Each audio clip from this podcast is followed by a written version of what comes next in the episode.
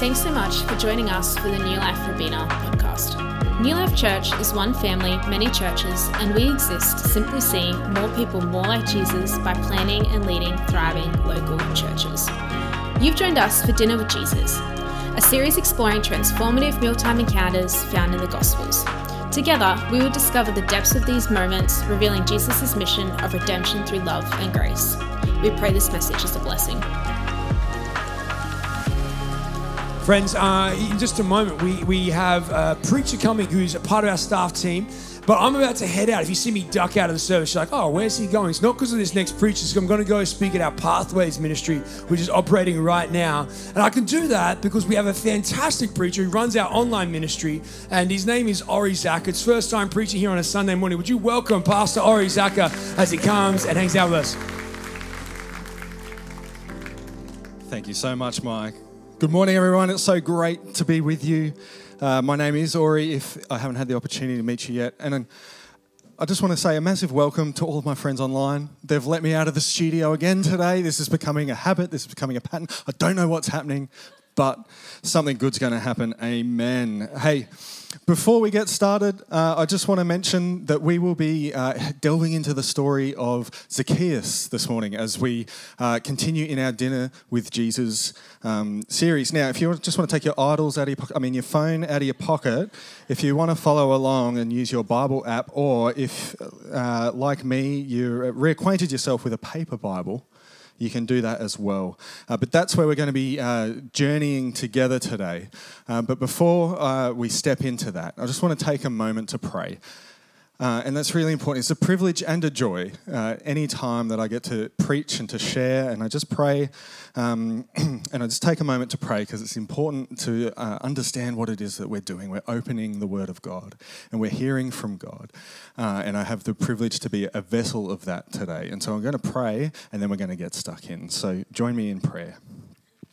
Father God, we thank you so much that you are a good and a loving and a wonderful and a perfect and a holy and a just God.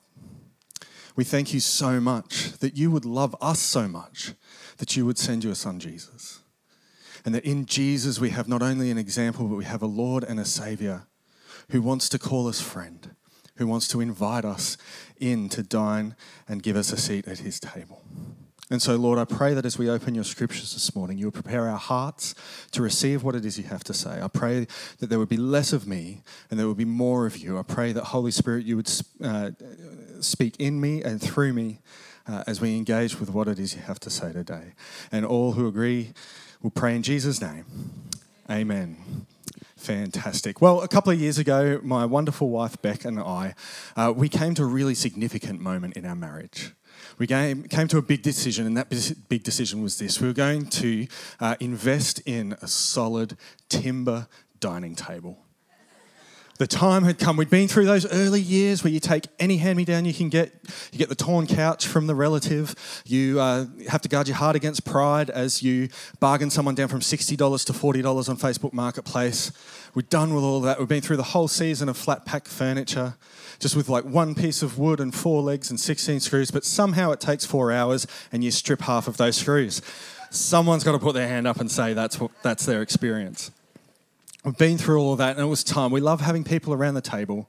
We love gathering and having that connection and that conversation that occurs when we're on the gathering around the table. And so we thought, you know what, this is really going to level up. This is really going to step us up into a phase where the table really is symbolic and celebrates how much we love the opportunity to get to do that. And so we went to the boutique store, and I'm sure Bec had scoped this out for months and just introduced it as a new idea to me. But I went along with it because this was a thing of beauty. It looked so amazing.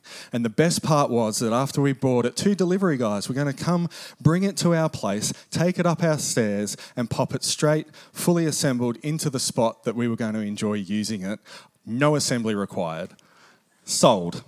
I was there. So we ponied up, we paid the cash, and there we were with this beautiful dining table. And you betcha, all the tablecloths came out. All the table runners came out. No one was getting within 6 feet of this table with a hot drink, without a coaster, because we were not having any heat rings in its surface. And it was a wonderful thing to enjoy.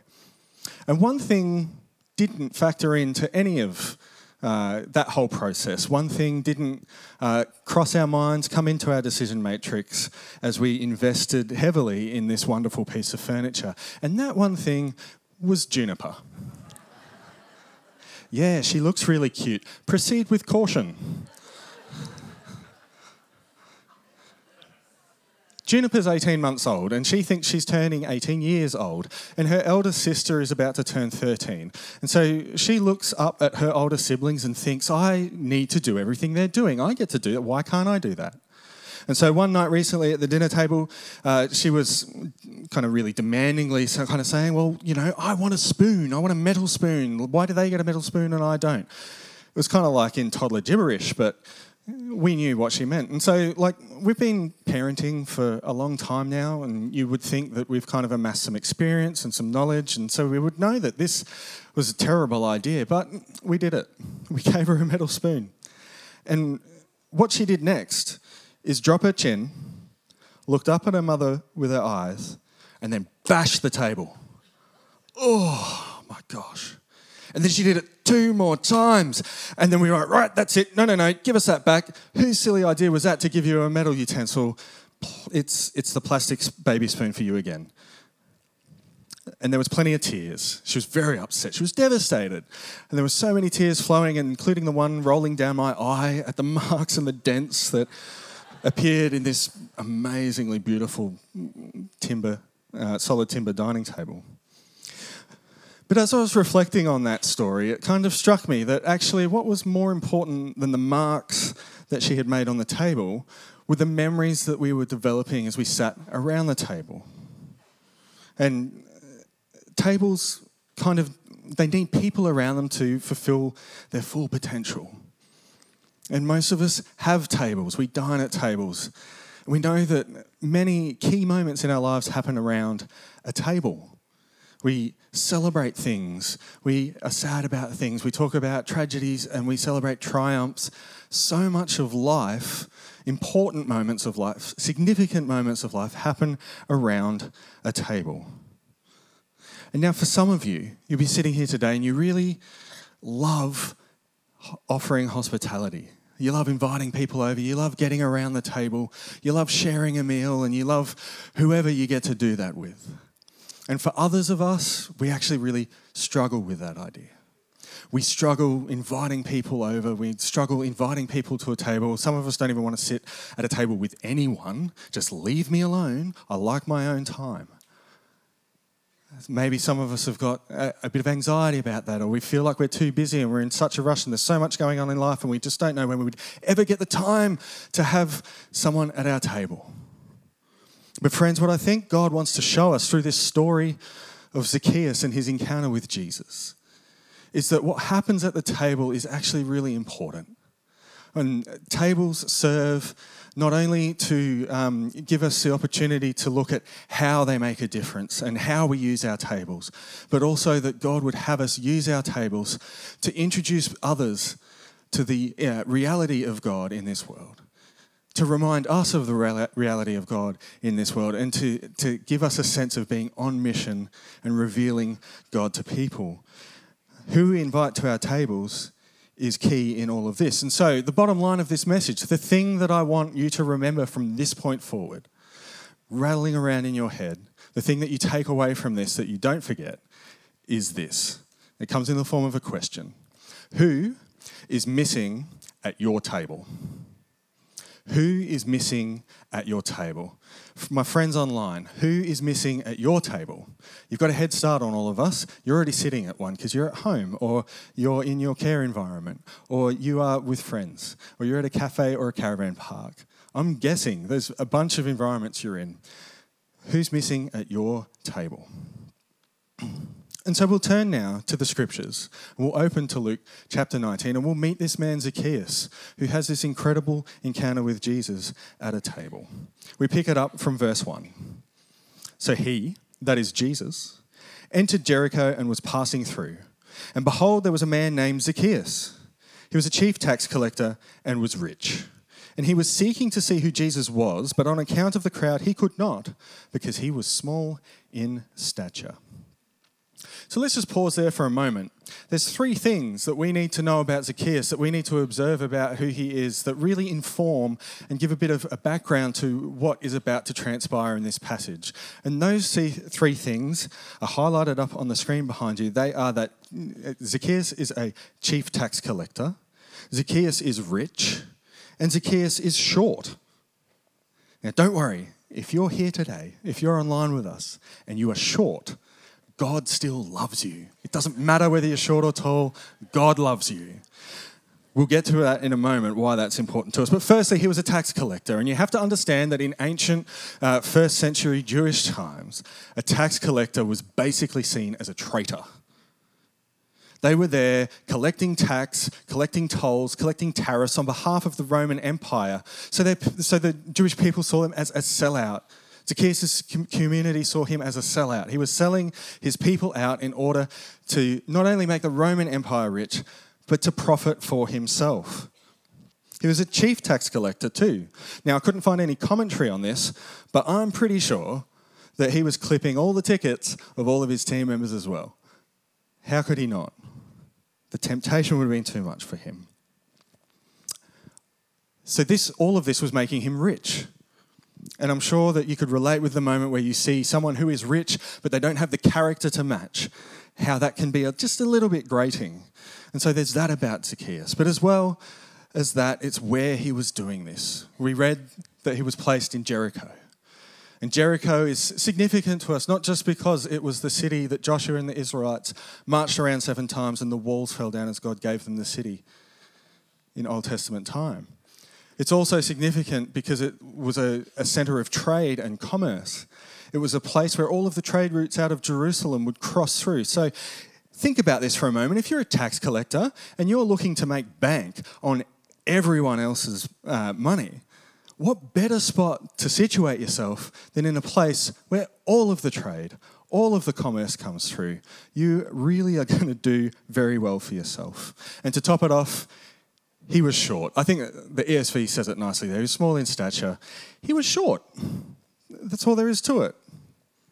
This is important, not from a physical perspective, but symbolically. Because back in that time, your shortness was representative of your social status. And if you were short, you're on the out. So essentially, we're meeting a man named Zacchaeus who is on the absolute bleeding edge of the margin of the people group of the society that he's a part of. He is on the out. He is the out crowd. He's not in the in crowd. And we'll read in a moment, Zacchaeus, he looks kind of curious about who this Jesus person is. And maybe he just wanted to see what all the fuss was about, or maybe he was at a point where maybe he was at the end of himself. He'd done all he can. He was sick of the way life was in that moment. And there was a hunger and there was an openness that he was prepared to do something a little bit undignified in order to encounter Jesus. And so we read from verse 4, we read this. So he ran on ahead and climbed up into a sycamore tree to see him, for he was about to pass that way. And when Jesus came to the place, he looked up and said to him, "Zacchaeus, hurry and come down, for I must stay at your house today." So he hurried and came down and received him joyfully. He received Jesus joyfully. Now, I'm not a tax collector, never was, never out there ripping people off for their money, but my heart certainly in a season gone past was oriented very similarly to the way that Zacchaeus' heart once was oriented. See, I came to faith when I was 20 years old. I didn't grow up in a Christian home. I didn't have a Christian family. That's just simply not part of my story. I grew up playing sport, but as I headed into my teenage years, sport kind of went to the side and I started to get distracted by all the things that you can get distracted about as a teenage boy. And I started to let the sport go and I started to step into this space of seeking to be known, seeking to be someone, seeking to be part of the in crowd. And so I became acquainted with the party lifestyle. Let me tell you this, if this was my schoolies this year that our team's about to embark and volunteer on, I in no way, shape or form would be someone who was handing out the red frogs. Let me just put it that way. And it kind of got to the point where I had a birthday barbecue at home and I had my family, I had some friends around, and I made an absolute fool of myself. I embarrassed myself. And I was coming out of that moment. I just remember looking at the sky and just saying, hey, God, if you're real, would you give me some friends that you would want me to have? I'd call it a prayer now. I didn't know if it was a prayer then. But something strange happened, that within a week or so, I started to meet a couple of people. And they were so warm and lovely and inviting, they quickly became friends. And they invited me to have like late night coffees out at cafes in Broadbeach. And if you're 20 years old, you're going to drink coffee at 11 o'clock at night because it's no factor. You're staying up all night anyway. That's just what you get to do when you're 20 years old. Life doesn't look like that for me now, can you tell? And they welcomed me in. They gave me a seat at their table. And there was parties that they would invite me to, but there was much less cocktails and there was much more conversation.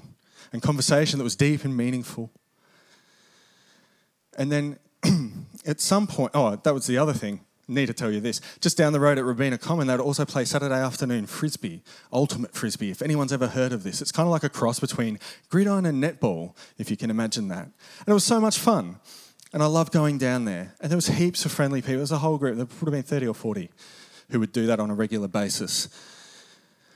And so you can imagine how shocked I was in the moment where I found out that all of these people I was hanging out with were a part of this youth and young adults group at this church. Shocking. Couldn't believe it. Think back to that moment where I was like, hey, God, can you give me some friends you want? So what else was I supposed to do but go and check out this church that they were a part of at the time? And so I did, and I went to a service. I went to a second service. And then on the third service, I remember pulling up and parking my car. And see, what would happen at these services is at the end of every service or at the message, the pastor would give people the opportunity to receive Jesus joyfully, to put their hand up, to come down the front, and to be prayed with and for, to surrender their lives to trust Jesus as their Lord and Saviour. And so I knew on the third service that this was going to happen. And so I parked my car and I head in. And I can't tell you any of the songs that we sung. I couldn't even tell you the message that was preached. I'm sure it was fantastic. But what I can distinctly remember is charging down the front halfway through the invitation to surrender my life to Jesus and receive him joyfully and make the best decision that I have ever made in my whole life. What brought this about? What helped facilitate this? Well, it was simply this, that I was offered a seat at their table. I was welcomed, I was loved, I was accepted, there was space made for me. It didn't matter how rough I was, it didn't matter the language I used. I didn't feel judged. I was welcomed. Michael Frost, an Australian missiologist and theologian, he highlights through this quote something of my experience in that time. He says this: the table ought to be the primary symbol of the Christian gathering. It represents hospitality, inclusivity, generosity, and grace. The table is the great equaliser in relationships. When we eat together and discover the inherent humanity of all people, we share stories and hopes and fears and disappointments. People open up to each other, and we ourselves can open up and share the same things, including our faith in Jesus. And so my question is this: is there someone like me who's missing from your table?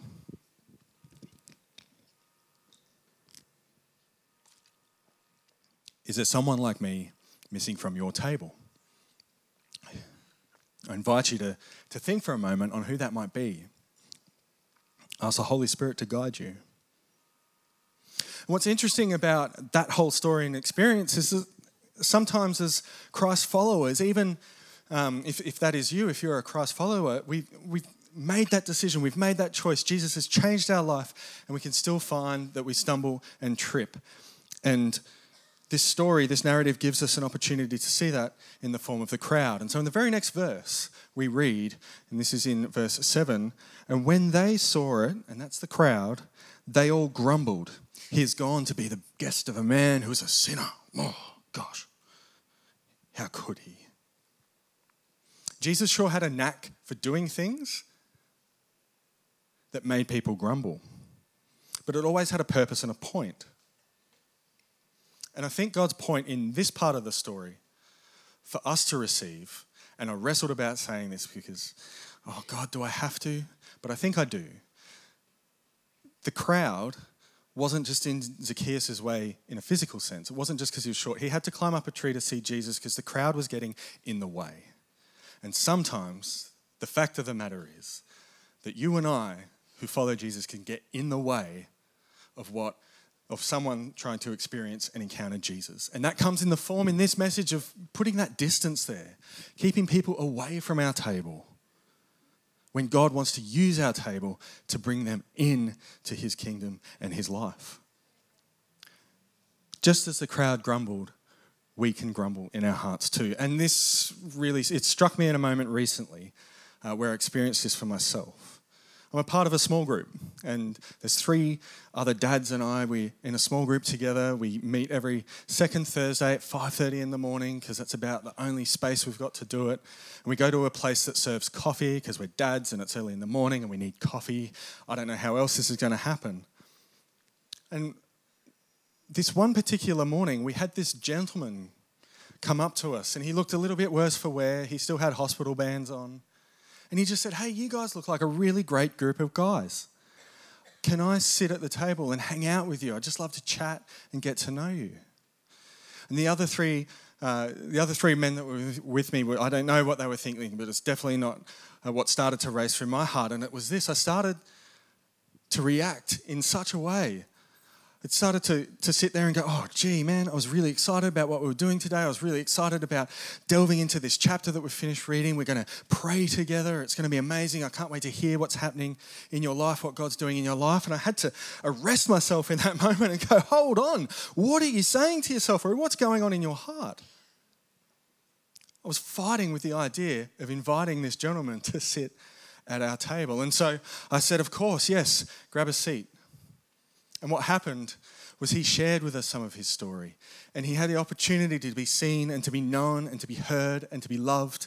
He got a glimpse of what it is to experience the love of God. I'm just thankful that God helped me arrest my heart in that moment and that I didn't keep him from experiencing that. Priest and Professor Henry Nguyen highlights this in this quote. He says, "Hospitality means primarily the creation of free space where the stranger can enter and become a friend instead of an enemy. Hospitality is not to change people, but to offer them the space where where change can take place.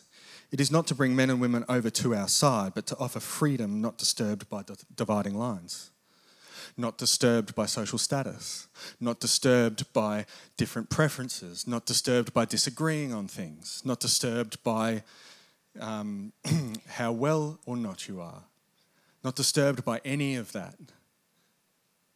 Because really God gives every single one of you and I a seat at his table. And so who are any of us, who am I, even if for a moment, to resist that or hold that from someone?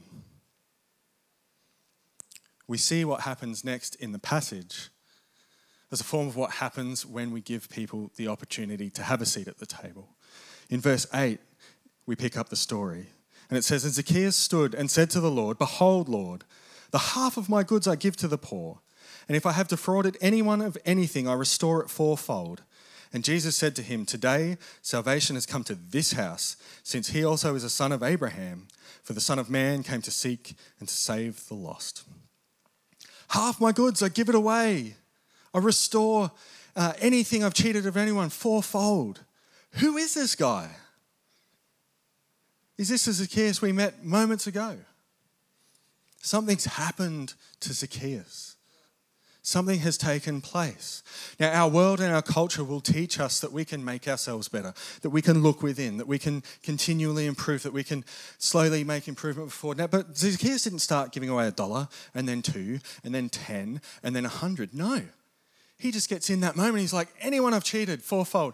I give half of all of my possessions, all of my wealth. What has happened? Something has had to come from the outside in and transform him. Something has had to take his old heart away and give him a new heart. And that something is a someone, and that someone's name is Jesus. And where this happened for Zacchaeus was around the table. Jesus used the table to bring the presence of God. Jesus used the table to sit and commune and dine with Zacchaeus. The table was also a very important social status. You didn't dine from anyone from another country. You didn't dine with anyone of other social status to you. And Jesus just comes in and takes the guy that's sitting right out on the edge and brings him right into the center of the presence of God. And friends, that is the transforming power of the gospel that is available to all of us right here and right now. I can remember in that season of coming to faith, feeling that change, that transformation happening in my heart. I'd notice things like being like wildly generous myself. I noticed things like giving stuff away, like expensive, like good, valuable stuff, and just not having an inkling of a care about any of that.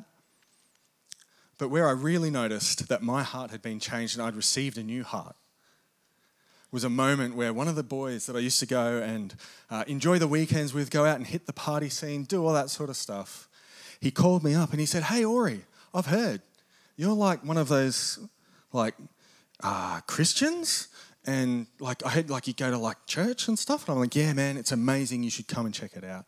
"Oh, I don't know. I'll think about it." But hey, what I did think is, do you want to come out this weekend for just one last time? And we can just really party it up. It can be like a farewell. It can be like a send-off. You can just enjoy one last weekend of fun. Like, I don't know why he didn't think this was fun, but that's another story. And just in that moment, there wasn't even a hint of temptation. There wasn't even anything in me that desired any of that at all. And I was just shocked at to how much my heart had changed. It had been made new. And Tim Keller makes plain the gospel to us. And I think Mike quoted this last week, but that's okay. I'll quote it again. I think we could say it every week, because sometimes when we're looking for a revelation, what we're really after is a reminder. And our reminder today is in the form of this. It says, the gospel is this. We are more sinful and flawed in ourselves than we ever dared believe. Yet at the very same time, we are more loved and accepted in Jesus Christ than we ever dared hope.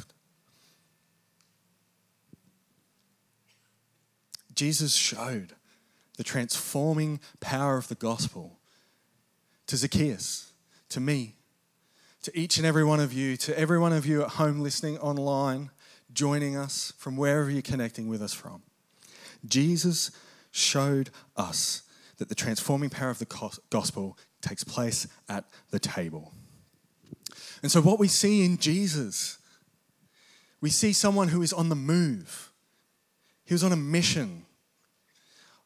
If you go back to Luke chapter 4, he reads the scroll of Isaiah and he says, "The Spirit of the Lord is upon me because he has anointed me to proclaim good news to the poor, sent me to proclaim liberty to the captives, recovering the sight of the blind, and to set liberty on those who are oppressed." Rolls that scroll up and heads on his way. And every encounter, or not every encounter, but many encounters along that way, Jesus was having those with people at the table. He'd sit with the religious leaders and tell them how wrong they were getting it. He'd sit with all of those who were outcasts, who were poor in spirit, who were lonely, the least and the lost, and he would tell them how much God loves them and how they have a place in God's kingdom, they have a place at God's table. He was on mission, and we're invited to join him in this mission. We can easily think of mission in the form of like a missions trip, going overseas, or supporting a missions partner. And don't hear me say that's wrong or bad. It's not. It's amazing. It's just that it's part of the picture. It's not the only facet.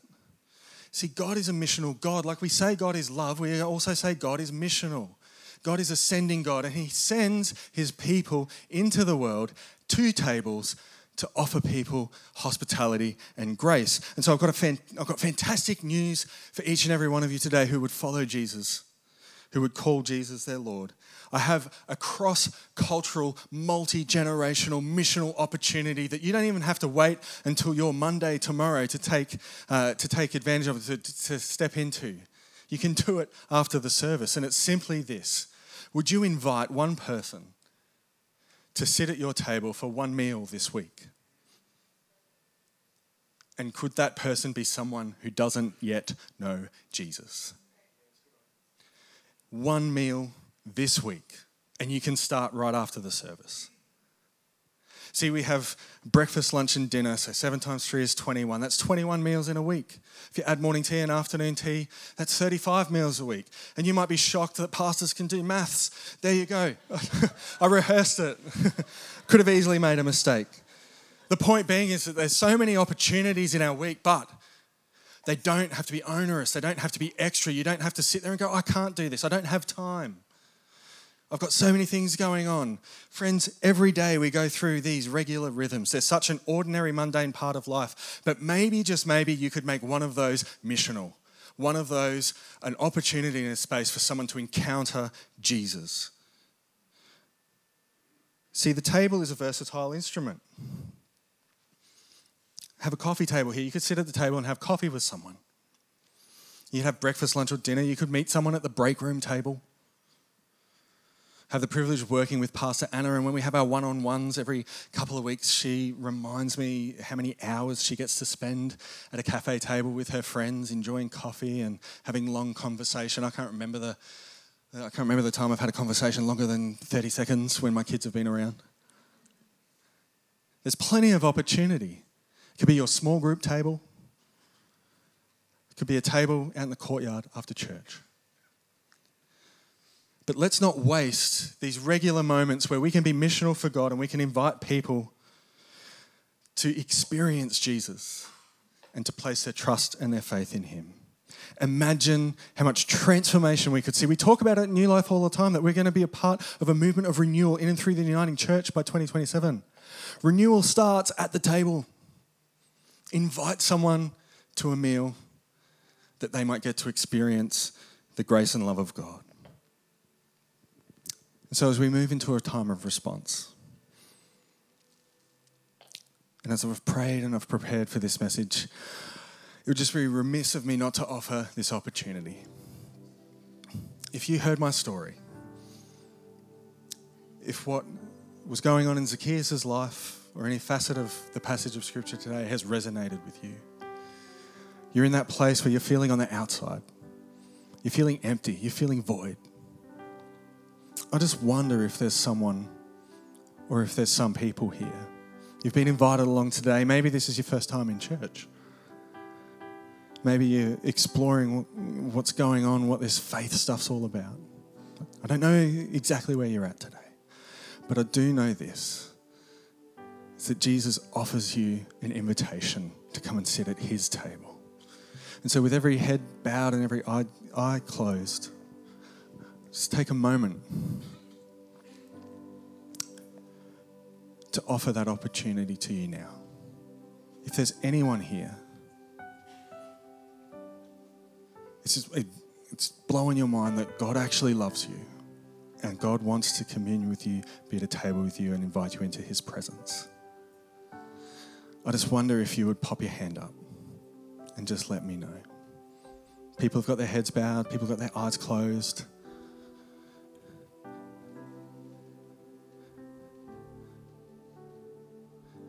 If that's you, I just call for a response from you now. Just pop your hand up in the air and let me know.